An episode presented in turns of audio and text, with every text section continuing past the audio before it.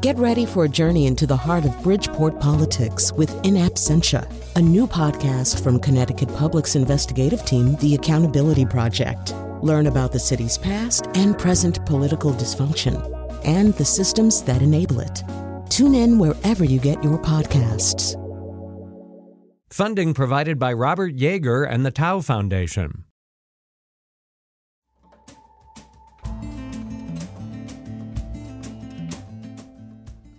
Welcome to our show. Uh, this is a conversation about a topic which, if you kind of have your ear to the ground about this kind of thing, maybe you think you know the story, and maybe you do know the story of Patient HM, which is in fact the title uh, of a new book uh, by Luke Dittrich. Patient, Patient HM a story of memory, madness, and family secrets. Particularly if you live here in Connecticut, there's a better chance you know this story because most of it, well, maybe most of it, an awful lot of it takes place in Connecticut. HM, in fact, was the name of a man, the initials of a man uh, named Henry, who in fact was from kind of central Connecticut. Uh, his life uh, trajectory took him to various places like Hartford and Manchester and Willimantic and Coventry, and a lot of familiar towns will come up uh, as we discuss uh, where he was, or or if you read Luke Dittrich's book. Um, it's the story uh, of a man who became the most studied patient in the history of neuroscience. Um, the reason that that happened was, in fact, a, a surgery uh, performed on him to help him uh, that instead um, incapacitated him. It, well, actually, I shouldn't be telling this story. Uh, the guests should be telling the story. So let's switch over to that. Uh, joining us by phone is, in fact, Luke Dittrich, journalist and author of Patient HM, a story of memory, madness, and family secrets. In the studio with me uh, is Dr. Hank Schwartz, a psychiatrist and chief uh, vice president for behavioral health at the Institute of Living, Hartford Healthcare, and professor of psychiatry at UConn School of Medicine. Also with us, uh, Dr. David Glahn, director of affective Disorders and Psychosis Trials, Olin Neuropsychiatry Research Center at Hartford Healthcare, uh, and Associate Professor of Psychiatry at Yale. So we've got a, a lot of firepower here. Um, Luke, uh, since it's your book, I'm going to get you to lead off here. Um, tell us a little bit more about who HM is and why he became so important. Sure. Well, first off, thank you so much for having me. Um, but yeah, let me. Uh, I'll, I'll, start, I guess, at the at the beginning. What I always consider to be sort of the beginning of, of the story of Patient HM, which which begins back uh, before he was Patient HM, when he was uh, uh, you know, just Henry Molaison. Um, and to me and to a lot of people, I think that story begins uh, one evening in the mid 1930s uh, when he was about eight years old and he was walking home from, from a park that a lot of your listeners are probably familiar with, with uh, from uh, Colt Park, Park in, uh, in, in downtown Hartford. And he was walking home from the playground uh, and it was uh, July 3rd, I believe, and he was stepped out into the street and he was knocked down by a by a bicyclist. Um, the it, it sort of sent him flying, and he hit his head hard on the ground. It knocked him unconscious for about five five minutes.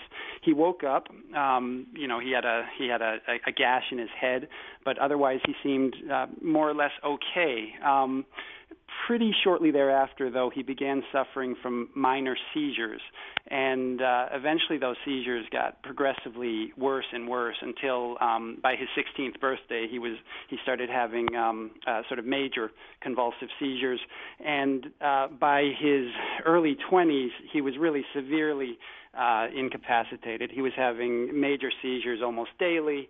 Um, it was a situation where you know his, his his high school principal wouldn't let him walk across the stage to get the diploma because uh, he was afraid that Henry might have a have a seizure on stage and and you know cause embarrassment to the to the whole group. Um, and so it was it was really sort of it was very desperate a, a very desperate situation for Henry and his family. And you know, in their desperation, they were they were willing to try almost anything. And ultimately, they turned to um, uh, to a local neurosurgeon, uh, William Scoville, uh, who had was the founder and, and director of uh, Hartford Hospital's uh, Department of Neurosurgery. He was, um, you know, quite sort of renowned in his field, uh, by all accounts, a very uh, skilled neurosurgeon. And uh, and and Dr. Scoville offered offered Henry and his family hope in the in the form of a fairly radical experimental operation, and they they chose to um, they chose to take that chance and uh, and as it turned out, as you mentioned, the the operation uh, was not entirely successful at, in terms of curing Henry's epilepsy. What its sort of most significant after effect was that it caused uh, Henry to sort of live the rest of his life with a profound uh, amnesia. He sort of lived his life in more or less 30 second increments. The the, the present would would constantly slide uh, off of him. Uh, and this was this was tragic for Henry, but it was ultimately uh, sort of revelatory for uh, the field of memory science. A lot of what we know about how memory works uh, came from uh, you know the sort of subsequent half century of uh, um, experiments conducted with Henry. Um, so, uh, first of all, a couple of quick things here. So, I mean, for people trying to get kind of a sense of this, uh, and I have the disease of understanding things through popular culture. If you've seen the movie Memento, that probably was based partly on, on Henry, uh, and uh, it it's maybe gives you kind of a sense of what that sort of snapshot experience uh, of life is like for someone in that position. Um, and I guess the other thing that we should say, because uh, Luke, we are going to be kind of delving into some of the consequences of this for Henry. I mean, we're already alluding to them that one thing that you do document your, in your book, although you're you're you're pretty tough on uh, this surgeon uh, Scoville, who turns out to be your grandfather, but that you know they had tried kind of the version of, of, the 1953 version of everything, right? They hit him with Dilantin and, and any other drug that they had. It wasn't as though this were was a frivol- frivolously not the last option choice, right? They they kind of had done other things that were less invasive. That's correct. The surgery took place in 1953, but uh, the Henry uh, consulted with my with my grandfather, with with Dr. Scoville, uh, in the mid 1940s um, first, uh, and for years they did they they they tried all sorts of you know anti-epileptic drugs, and they didn't really help, or they didn't help enough. Um, and so, yeah, I mean, it, it certainly was not um, the first the first the first recourse. Uh, it was after sort of all or you know all all possibilities at the time had more or less been exhausted that they decided to take this um, this you know again fairly radical step. So, um, Hank Schwartz, this is a time. I mean, it is important to put this stuff in the context of its time. Uh, this is a time where things are not as they are. Were not as they are now. Uh, less is known, uh, and um, uh, Luke has a, a, rather felicitous phrase uh, in his in his book where it's it's something to the effect that uh, it's the fate of the broken to illuminate the problems of the unbroken at times. And so, um, you do have things being tried which are not tried now. Maybe you could kind of give us sort of a, a, um, a, just a general overview of the state of treatment for both neurological and psychiatric disorders at this time. Oh, sure, and certainly the state of treatment was nothing like um, the state of treatment is today. So really the, the best example and the example I'm most familiar with is the application of these kinds of surgeries to patients with specifically psychiatric uh, right. issues, which came along uh, right at, around the same time. Um, and I, I, guess in the popular um, imagination, when we think about psychosurgery and lobotomy at, at those times, it stands out um, as a, a, terrible thing that that um, physicians were engaged in. But um, in fact, the options for treatment at, at that time were, were very few. Um, in the early 50s, we were just seeing the very beginning of the introduction of pharmaceutical agents, medications um, that, that could control um, psychiatric symptoms, lithium and thorazine uh, being amongst the first. but um, th- this was coming along slowly. There was what uh, Mr. Dittrich calls in the book electroshock therapy, which has turned out to be very effective as electroconvulsive therapy in today's terms, but at at, at, at that time was performed without anesthesia and um, somewhat indiscriminately in the sense of kind of knowing what kind of disorders might respond to it. So the he, option. He also, he also describes a, a um, once again this is also being mm-hmm. performed at the at the Institute of Living, um, a th- kind of therapy where the patient's temperature is raised to quite literally a fever pitch, where a, a fever of say 105 and 106 is repeatedly induced in a patient. What was what was the thinking there? Well, the thinking um, there was um, let's try whatever we can try. It was noticed that patients um, put in cold wet packs, the opposite of raising temperature, um, became calmer. Um, people didn't know um, then what was uh, at play. We now know that there's this kind of diving seal reflex that does actually um, calm people. Um, there was thinking that perhaps there were unknown infectious agents that might uh, be at play in some mental illnesses, and that heat therapies might might be effective. Um, but in in essence, they were not terribly effective, though some of the cold uh, therapies were. So the, the options for many people were to spend a life in within an institution. Um, and uh, as psychosurgery was introduced, I, you know, I, I think the intention clearly was to provide an option which would enable people to get out of institutional life. We know that depending on the psychosurgical procedure and when in the course of history and the refinement of these procedures, um, some people did very well, but others did very, very poorly. Let me just uh, press on that a little bit because I, I, get the feeling reading not only Luke's books but some of the other literature around this that you know, I mean, that psychosurgery was sometimes used for neurosis you know, neurosis isn't something that would have required the kind of high powered drugs that you're talking about uh, that didn't exist then. Talk therapy was, you know, not a new thing anymore. So, I mean, it, it does seem as though the pervasiveness of the use of psychosurgery, uh, of lobotomies, uh, if it's being used for neurosis, that doesn't even seem explicable by the state of biochemical science at that moment.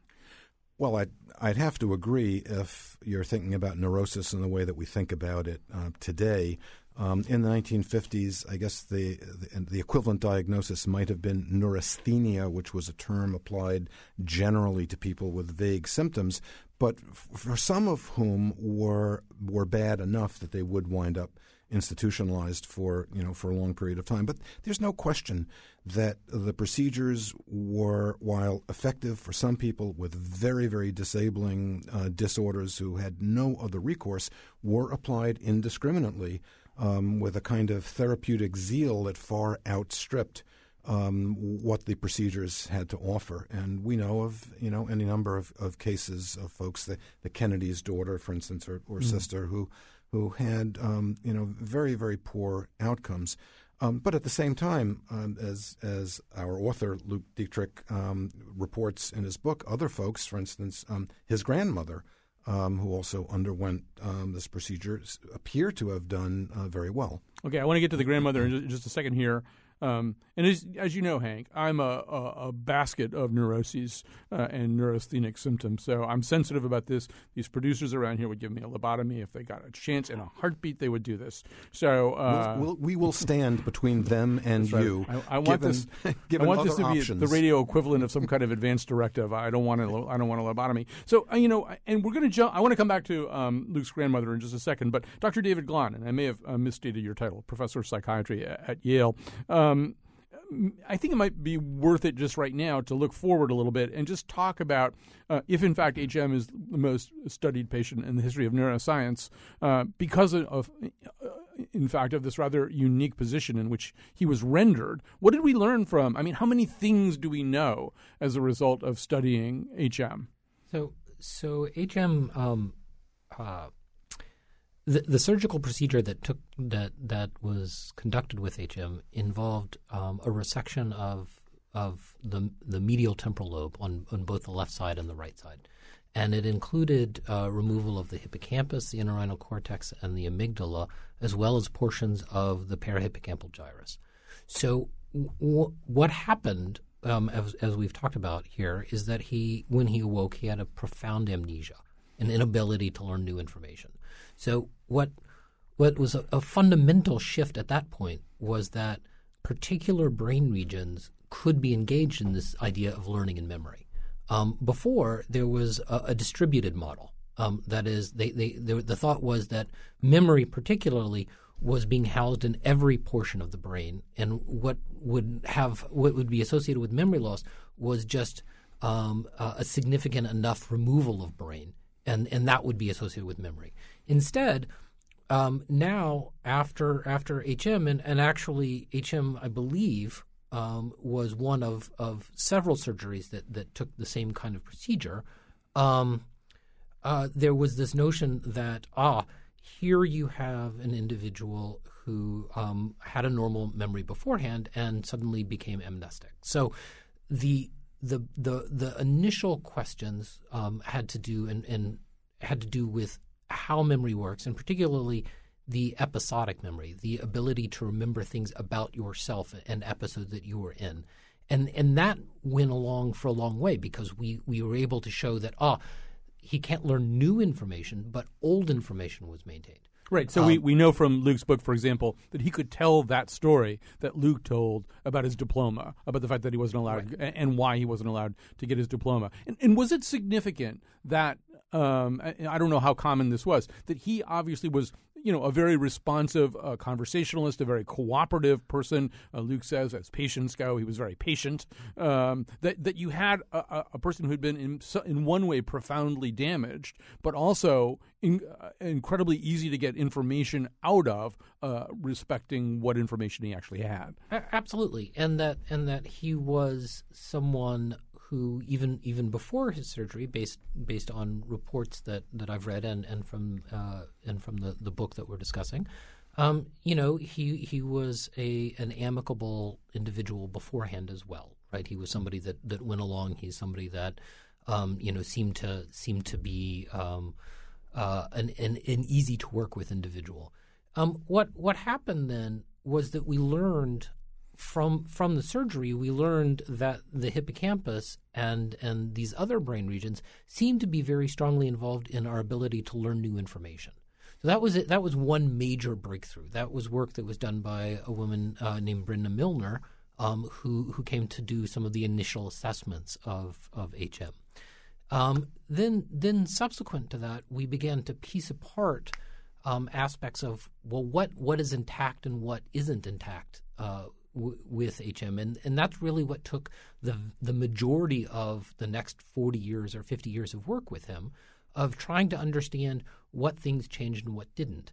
For example, um, uh, later experiments focused very much on learning procedural uh, activities, so learning to, to write backwards or to, to, to, to write on a maze, um, or based on a, based on seeing a mirror and and it was discovered that that he could perform that as well as healthy subjects um, over over time. So there is a type of learning there. Think about it as in the type of learning of playing a piano uh, mm. piece, right? So there's a piece where you're trying to learn it based on seeing the parts, but then there's a part in which it becomes the motor movement component of it. Mm-hmm. And so what was intact was his ability to do that and that that was a, a, a, another earth-shattering kind of moment in in cognitive neuroscience because it taught us that all memory is not the same. That there are differences in within brain of how that type of memory uh, works, and so that's another kind of thing that was very important. Um, what what's happened after that, though, is that um, there's been a lot of work that's done post, uh, you know, in, in addition to the work with HM and that has helped us kind of understand the different brain regions uh, involved and how they how they worked. Um, you know, the the the resection that happened with HM I mentioned previously included a number of different brain regions. Um, in subsequent cases, um, the, it it was either uh, due to due to um, or rarely due to surgical resection, but often due to other types of lesions or hypoxia, uh, hypoxia that other brain regions might uh, might be disrupted, and we were able to to get a much better feel for well, which region really is it? Is it really the hippocampus that's the primary effect, or is it the hip, uh, the parahippocampal gyrus? And that type of work continues to this day. Um, uh, but but the the the profound effects on HM um, uh, immediately stopped that type of bilateral resection. All right, I'm going to just stop you there, and um, I want to say first of all that um, Luke's book um, reads uh, very much like a, an account of the history of one moment in medical science, but also very much like a literary memoir. Uh, and it's very much about uh, real people. Scientists are people, they're human beings. Uh, doctors and surgeons are human beings, they have human qualities.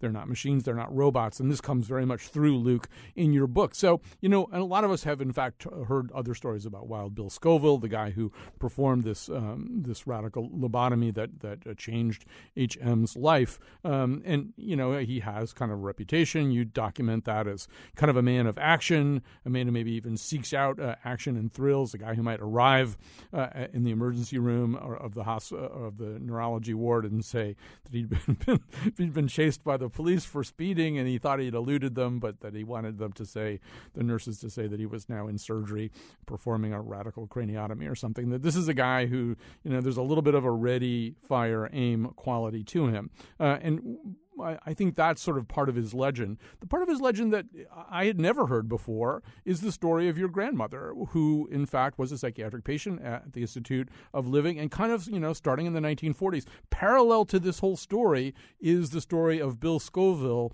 dealing with the deterioration and attempt to treat a woman he uh, uh, apparently profoundly loved and cared about and wanted to help. And so, how, how does how did that inform, in in your understanding, his his thinking about his role as a doctor treating neurological patients as opposed to psychiatric patients? Right. It was. A, I mean, it was a a huge moment in in my reporting. I think was when I I kind of got access to uh, uh, to some some of the documents related to my grandmother's institutionalization and sort of I learned uh, for the first time really sort of the details of her of her mental illness um, and and a lot of the details of her treatment. Um, and then also, I mean, I think one of the things that I, I certainly didn't understand coming into the into the beginning of, of stages of writing the book, I, I did not understand the sort of connections between my grandmother's mental illness and uh, my grandfather's ultimate, you know, very kind of fervent passion for psychosurgery. Um, I mean, he was one of the most prolific lobotomists ever, um, and and a very sort of active proselytizer for the procedure. Um, and I think, uh, it, it, again, it's it's very difficult to to sort of um, uh, you know, assign motives to people.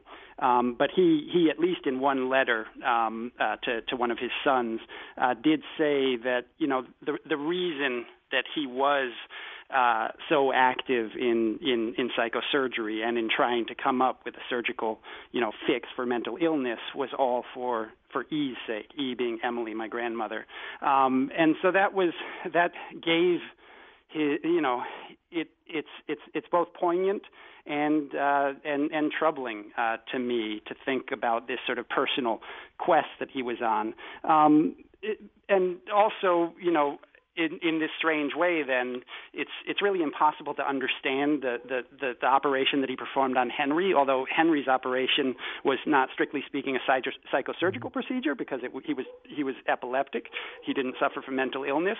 It still grew out of um, uh, a, a series of experimental psychosurgical procedures, and it was in fact identical to procedures that he had previously performed in asylums. Um, and so there was this odd connection uh, between again again, sort of my, my, my grandmother's mental illness being in some ways this sort of, sort of precipitating factor um, that you know ultimately led to this decision to perform this radical experimental operation on Henry, which ultimately sort of revolutionized uh, memory science. And I think that connection between psychosurgery and uh, and Henry's operation is one that you know hasn't hasn't been explored that much. And this also, I mean, as uh, Dr. Schwartz was saying, there was this sort of you know there were certainly this this uh, sort of uh, therapeutic motivations behind ser- uh, psychosurgery, but there were also sort of experimental ones. I mean, I think there was an aspect uh, of kind of experimentalist zeal that was at, at play during the, the, the heyday of psychosurgery that also hasn't been uh, all that well explored. I found. I mean, I, I think one of the one of the more shocking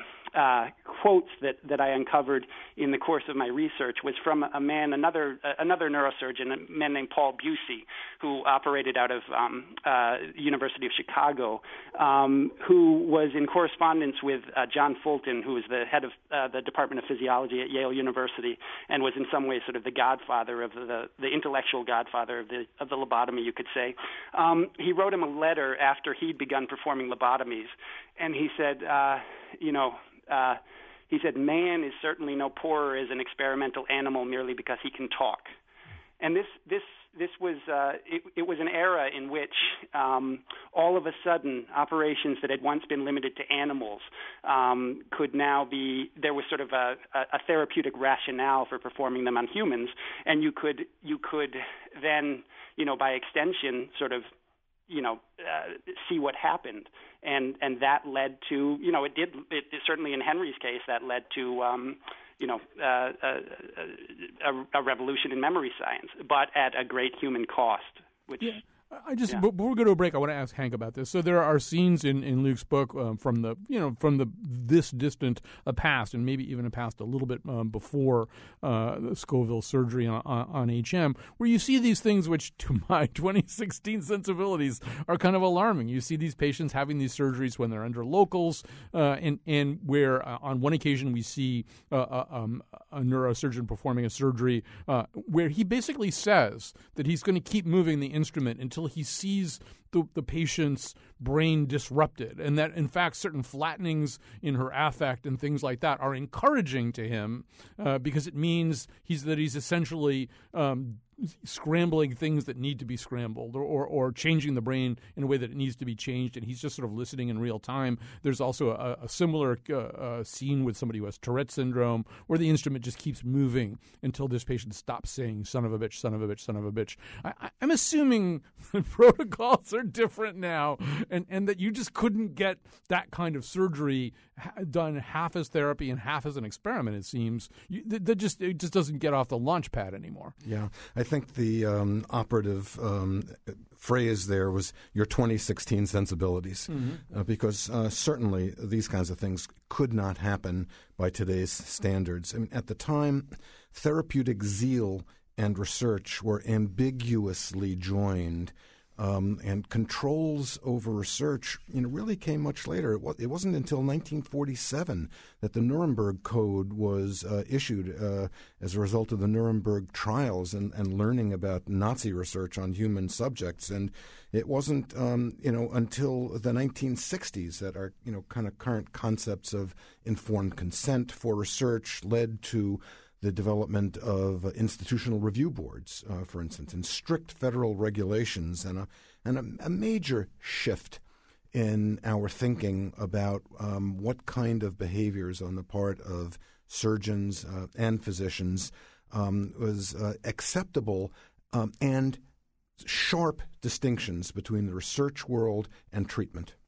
Um, we're going to take a break right now. We're talking uh, with three different guests about one book, uh, Patient HM, A Story of Memory, Madness, and Family Secrets by Luke Dittrich. I do want to quickly say before we go to break, it's, it's amazing reading this book like here because, I mean, we're sitting, I'm sitting right now just a few miles from where the surgery was performed, from where the Institute is.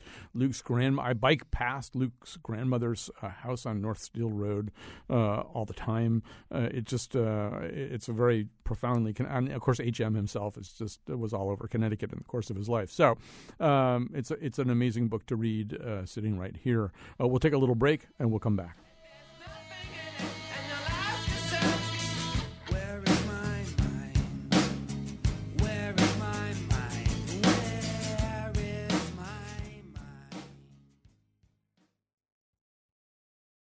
And we're back. We're here with Luke. Uh, Luke Dittrich is joining us by phone, journalist and the author of Patient HM, A Story of Memory, Madness, and Family Secrets. Also in studio with me is Dr. Harold Hank Schwartz, psychiatrist in chief, VP for Behavioral Health at the Institute of Living, uh, and uh, professor of psychiatry at UConn School of Medicine. Dr. David Glahn, director of affective disorders and psychosis trials at Olin Neuropsychiatry Research Center, Hartford Healthcare, and professor of psychiatry um, at Yale. Um, Dr. David Glahn, it's it's you know to read this book, and once again, as Hank says, and as I say, with my 2016 sensibilities, I find myself occasionally getting frustrated, maybe even angry uh, at Luke's uh, grandfather. Um, and I, I, don't know, maybe it's important to just talk about the fact that some of these people doing these surgeries that do seem glaringly out of sync with our value system right now, uh, by and large, and I think this is a point that Luke makes, they weren't evil mad scientists, bad guys. They were people who really were very, very focused on the idea of, of, healing people. I don't know. It's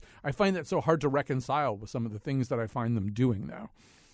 So um, I would agree, and there, there's pretty much no way you can't agree with, with that kind of statement because you're looking at um, in uh, the difficulty of first do no harm, but comparing that to the the question of um, I have to do something, mm-hmm. and and I and I believe that that's part of where the zeal comes from. Um, that that notion that it's very easy for us uh, to say, ah, well, you know, we had other alternate routes or there are other treatments that were available, but at the time you had people that were basically put into uh, you know into a, a, treatment facility and never had any possible uh, option for going for going anywhere else. Um, and the level of treatment that we could have for them was so small.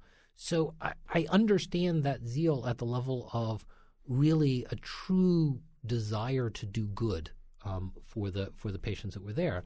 Um, you know, certainly, certainly there is the potential that uh, that that the zeal um, for uh, for this clinical work could go well beyond um, what we would what we today would think would be wise, and and possibly even beyond what at the time people some people were thinking was was the right thing to do. Um, but you know, we're now looking back at it and trying to understand um, not simply what they what they learned, but also different ways that that um, that we could move forward. I mean, one of the things that, that is kind of interesting here is that the the uh, the removal of portions of brain is still one of our primary um, and or at least last resort treatments of epilepsy, and particularly now we know you only do it on one side. There's only unilateral uh, surgical procedures, and we spend a lot of time trying to find where's the seat of the seizure, um, and then remove that that brain. Part of that comes from the experiences of, of of Henry and his surgery and what happened to him afterwards. That we realize that you can't do a bilateral surgery of this kind in this area, and so even today there are still Im- clinical implications, not simply the, our understanding of memory, but clinical implications of the kind of work that was going on then, e- even if it, it, to our current sensibilities seems to be so difficult for us to understand. You know, I want there's something I want all three of you to talk about, but um, Luke, I'm going to start with you. So th- there, there's all the conversation that we're just having about everything that led up to um, the radical lobotomy surgery uh, performed on HM. But then there's this his status as a patient afterwards, which is a fascinating thing too. Here's this guy who is this treasure trove uh, of potential avenues of research, and he's not just now he's not just potential; it's a realized potential in many cases. But now what you've got is a patient who is conscious who is volitional in a lot of ways, who's able to um, talk about himself and act on his own behalf in certain in certain ways. But you start wondering about the question of informed consent now too. Uh, I mean, there's a question of informed consent before surgery. Now there's a question of informed consent afterwards. This is a guy who's essentially going to agree to be studied for decades and decades and decades. I don't know. What did you conclude ultimately uh, about this part of the story? Right. So I, I do think that informed consent is one of these themes that, that plays out throughout throughout this the story. Um, and uh, I'd, I'd actually argue that the that that there isn't really a serious question of informed consent when it comes to Henry's operation itself. Mm-hmm. Although I would slightly take uh, issue with the idea that um, it was only after Henry's uh, surgery that that that epilepsy surgeons knew not to go bi- bilaterally. I'd, I'd say that you know the the chief epilepsy surgeon at the time, uh, worldwide, really was a guy named Wilder Penfield uh, at the uh, Montreal Neurological Institute, and he would never uh, you know, perform his operations bilaterally. Um, he he sort of plays a plays a part in the book. Um, my grandfather's decision to actually go bilaterally in Henry's case um, was, I think, certainly in even even by the standards of the time, by uh, the standards of 1953, was a questionable one. Um, but in terms of informed consent, Henry was, you know, in desperate straits. Uh, he was an adult and he chose to have that operation, and he certainly understood that there were some risks, even though those risks were not, you know, foreseen ultimately by anybody. Um, I would say that that in in the cases of a lot of the psychosurgeries that led up to Henry's operation, uh, uh, you you know these there were real sort of egregious and, and profound violations of informed consent. Although, as Dr. Schwartz point, pointed out, uh, you know informed consent was sort of a work in progress at the time.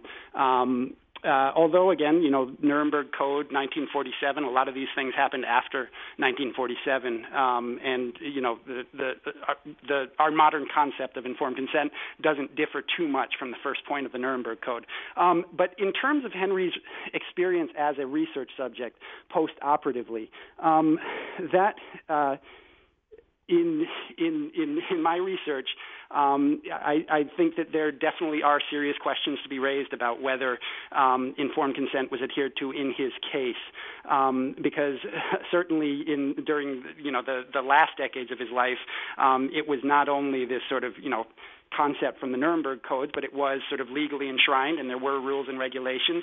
And it does seem like, though in some cases those were uh, skirted um, he uh, bet- for there was a period of of you know 12 years, for example, uh, between 1980 and 1992, when uh, Henry was the only person uh, signing his informed consent forms uh, for the, the, research that, that was conducted with him.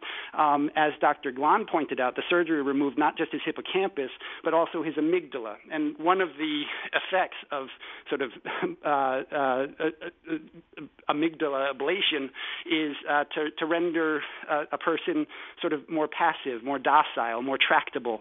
And so you become then sort of neurologically predisposed to consent to almost anything uh, when you don't have an amygdala. You combine that with this uh, sort of profound amnesia that really, I mean, it's, it's going to be hard for him to even remember the end of a of a of a of a form by the by the time he um, uh, gets to it and you really have, have a patient that it's hard to argue is capable of consenting on his own. Uh, after that, he received a, a conservator, who uh, a court-appointed conservator, who had claimed to be Henry's closest living relative. It turns out he was not. Henry's closest living relatives were never consulted, um, and there, uh, you know, I could go on. There were a lot of issues related to informed consent in Henry's case. All right. Um, well, before we run out of time here, and there's some other things we want to talk about, I want to give everybody else a chance to talk a little bit about this. So, Hank Schwartz, this is a complicated area, right? I mean, you've got some somebody who you're studying him because of you know what we would crudely maybe call a mental defect. So then there are questions about whether uh, he can participate in informed consent about his own handling. I think on the face of it, somebody who can't remember uh, anything, any new information beyond 30 to 60 seconds or so, cannot give informed consent by today's standards um, of judging informed consent, no question. And for years, uh, as uh, Luke Dittrich points out, um, he was signing his own consent. When a conservator ultimately was appointed, it was kind of under questionable circumstances. So I think that that is clearly an ongoing issue um, in you know in this story. An, another element of the informed consent is is the concept of the balance of risks and benefits. Um, that did change how we would interpret risks and benefits, and how um, whether the patient um, was to determine them on the basis of his own background and feelings, or on the basis of the amount of information that a reasonable doctor would provide. That all settled out uh, through the 50s, 60s, and 70s in a series of court cases, which have led to a current regulatorily um, uh, driven um, rules and regulations ab- about informed consent that didn't exist um, in 1953. Um, however, um, there were clearly surgeons um, at the time who, without regulations telling them that the, the, the risks of surgery have to be outweighed clearly by its by its benefits believed that. And these were people who would not engage in psychosurgery um, and and were opposed to it. So there, uh, you know, there clearly was uh, getting back to the Wild Bill concept. Um, there were notions of individual values and personality factors at play um, um in the provision of these kinds of procedures um, that um, were, you know, very very variable according to the doctor and the doctor's choice um, at a time when regulation was really just growing. We're going to take a quick break. We have uh, one more set of issues we want to get into here. So we'll take that break. We'll come back and finish up the show.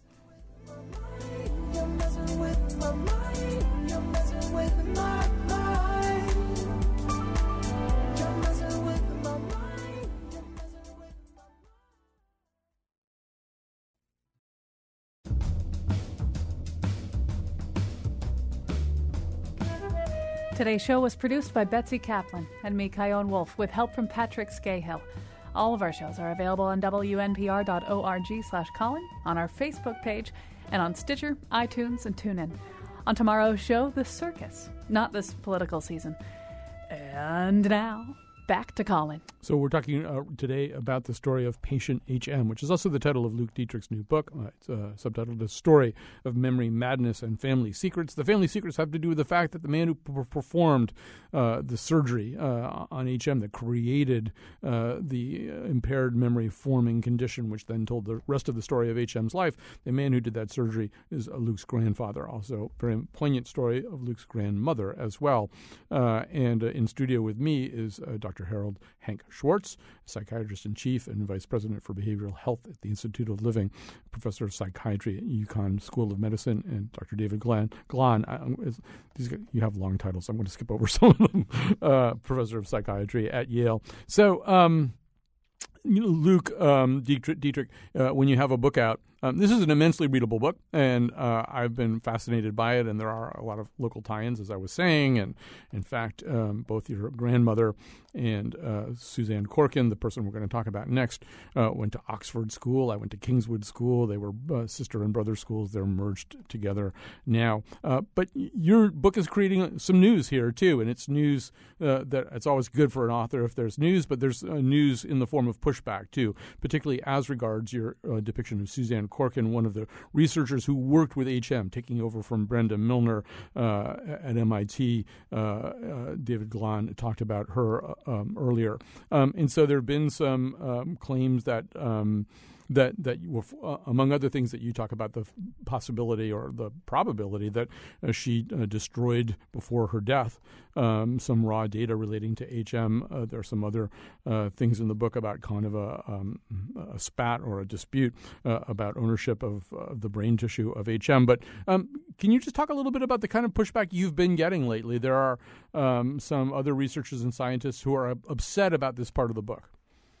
Sure. Yeah. No, I, I started getting pushback. Uh, the book was excerpted in the New York Times Magazine uh, a week before um, it, the book itself came out, and uh, so I, I um, there was a there was a, a, a letter signed by by 200 neuroscientists that came out a couple days after the the book excerpt was published, um, basically pushing back at my depiction of Suzanne Corkin, um, and. Uh, I, I can't say I'm you know entirely surprised uh, that it would receive pushback. Um, I, I mean, it's uh, it it isn't uh, sort of the depiction of, I, I think, the story of patient HM uh, that people are used to reading. Um, and I think that there are troubling aspects to the story um, and troubling aspects to the way that the research was conducted that that um, that were brought up in the book that certainly, you know, ruffled feathers in the in, in the neuroscience community. Um, I will say though that you know everything everything that's been sort of controversial. You you, you mentioned, for example, um, uh, the question of whether raw data was was shredded uh, by Suzanne Corkin. Um, you know that is something that comes directly from my interview with Suzanne Corkin. I mean, it's uh, you know it's it's her words that I'm that I'm using, and th- those I even you know in in response to the pushback, mm. I, uh, I I I put a, an audio recording of, yeah. of uh, that portion of, of my interview with her online. In fact, Luke, uh, Luke, we have a little bit of that audio. We're just going to play it right now. Well, the tests are gone the test data, the data sheets are gone because the stuff is published. Uh-huh. Most of it is published, or a lot of it is published. But not all of it. And also, I, I, I that, that, anyway, I find that I find well, that pretty the things surprising. that aren't published yeah. are, you know, experiments that just didn't go right. Or didn't, you know, there was a problem with him, like he had a seizure or something like that, or. Um, but you know, even what's published. I mean, as as you know, I mean, you look at you you look at the papers, and the papers, in some sense, are the tip of each paper is kind of you know the tip of this iceberg of the work that was done, and the work that was done, you know, all that all that data floating around underneath. It seems to me that so much of that would be valuable to preserve that people really may well want to go back and review and. There's no place to preserve it. There's no place to preserve it. Not, I mean, not at MIT or any how, how many files are we talking here? I mean, what would are we talking about? You know, a storeroom like this full of boxes of papers, or No, not that much. no? But they're mostly at. Are they mostly at your home now? Some some of it was. Uh, no, not now. Okay. It isn't. No. It's just in storage somewhere, or Uh, most of it is has gone. Is in the trash. It was shredded. most of it was already shredded. Yeah. Yeah. Just recently, or Yeah. When I moved. when you moved, you shredded it. hmm Oh. Um, and so what's and and and what is left? Most of it you're planning to shred. Um, probably. Um, Dr. David Glahn, I've been having an emailing back and forth with a neuroscientist that I know and respect who um, uh, I think is probably uh, on the side of the people who are raising some questions uh, about uh, this part of Luke's book. On the other hand, this is kind of a. Ch- I mean, I don't know. I'm just not familiar with the with what's being described here. I mean, how out of the ordinary does it sound to you? Um, it, depends a little bit on exactly what kind of information you're talking about. If you're you're talking about um, the shredding of, of notes that were taken at, at a at a certain point when you were working on a, on an experiment that were just sort of a rough notes kind of thing, it's common for that that type of information to not be maintained. If what you're talking about is actually data, so information that's specifically about uh, about the information about the, the subject or their performance or something along those lines, that it's very rare to actually have that shredded um, or to, to remove that. Um, you know, currently most information um, has a has a has a shelf life, right? So if we if we do a, uh, an experiment at this time, there's a certain period of time that that we maintain that information because that's what the the uh, institutional review board specifies, and then after that time, it, it is often destroyed. Um, but HM is a very special case, right? Mo- most of the people that were, were you know are coming through are fairly are, are typical um, and and may not be the kinds of people that we want to keep and archive forever. Um, I, I will I will point out that in, in a letter from written written by um, Dr. Corkin's um, chairman that he specified that actually none of the information was actually shredded, and that and that he doesn't really understand why um, why that that she she answered that way in, the interview. Um, I I don't I don't know the validity of, of one of those cases versus the other because obviously it's not it's not primary source for me, right? I'm I'm hearing it just the way that, that you are. Um, but I would be surprised given that this uh, that that Dr. Corkin had really spent her entire academic life working on this uh, and and with working with HM um, in order to produce the kinds of, of of information that we that we as a scientific community were, were looking for.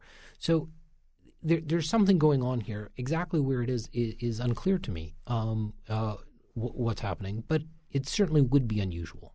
Um, once again, this is like a four-hour conversation. We've got two minutes left, Hank. So I apologize for putting you in that that state. But I would assume the scientific community community is going to want to investigate this a little bit more. My antennae, which are very uneducated antennae, go up when I hear her say, "Well, there were some experiments that didn't go right." Um, in, general, we want to know about those experiments too. Well, sure. By by they didn't go right. Does that mean that the experiments did not actually uh, prove the the hypothesis, or did that mean that they were, you know, just interrupted by an epileptic seizure or whatever? We certainly would want to know that. Um, I am not the scientist that Dr. Glahn is, so I, I almost have a, a lay medical view of this. But if it is true that um, and that basic data was uh, destroyed, I, I would find that kind of shocking behavior.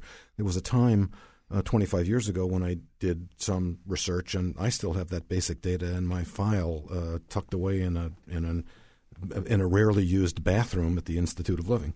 Yeah, the stuff about me, by the way, you can now shred. Um, all right, we have to stop here. This is, I, I mean, I'm sorry because there's this is a long conversation even about this part of the book, and there's uh, there's just acres of this book that we're not talking about. So. So read the book; it's really interesting.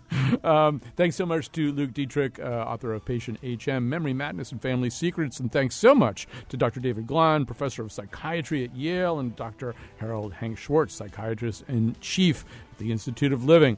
Uh, they have much longer titles, but then we'll be completely out of time if I uh, give them all. Of course, it is great to have a producer who is a nurse, uh, and I do, Betsy Kaplan. So, Betsy Kaplan, thanks for all the hard work and research and making me sound at least a tiny bit smarter than I actually am.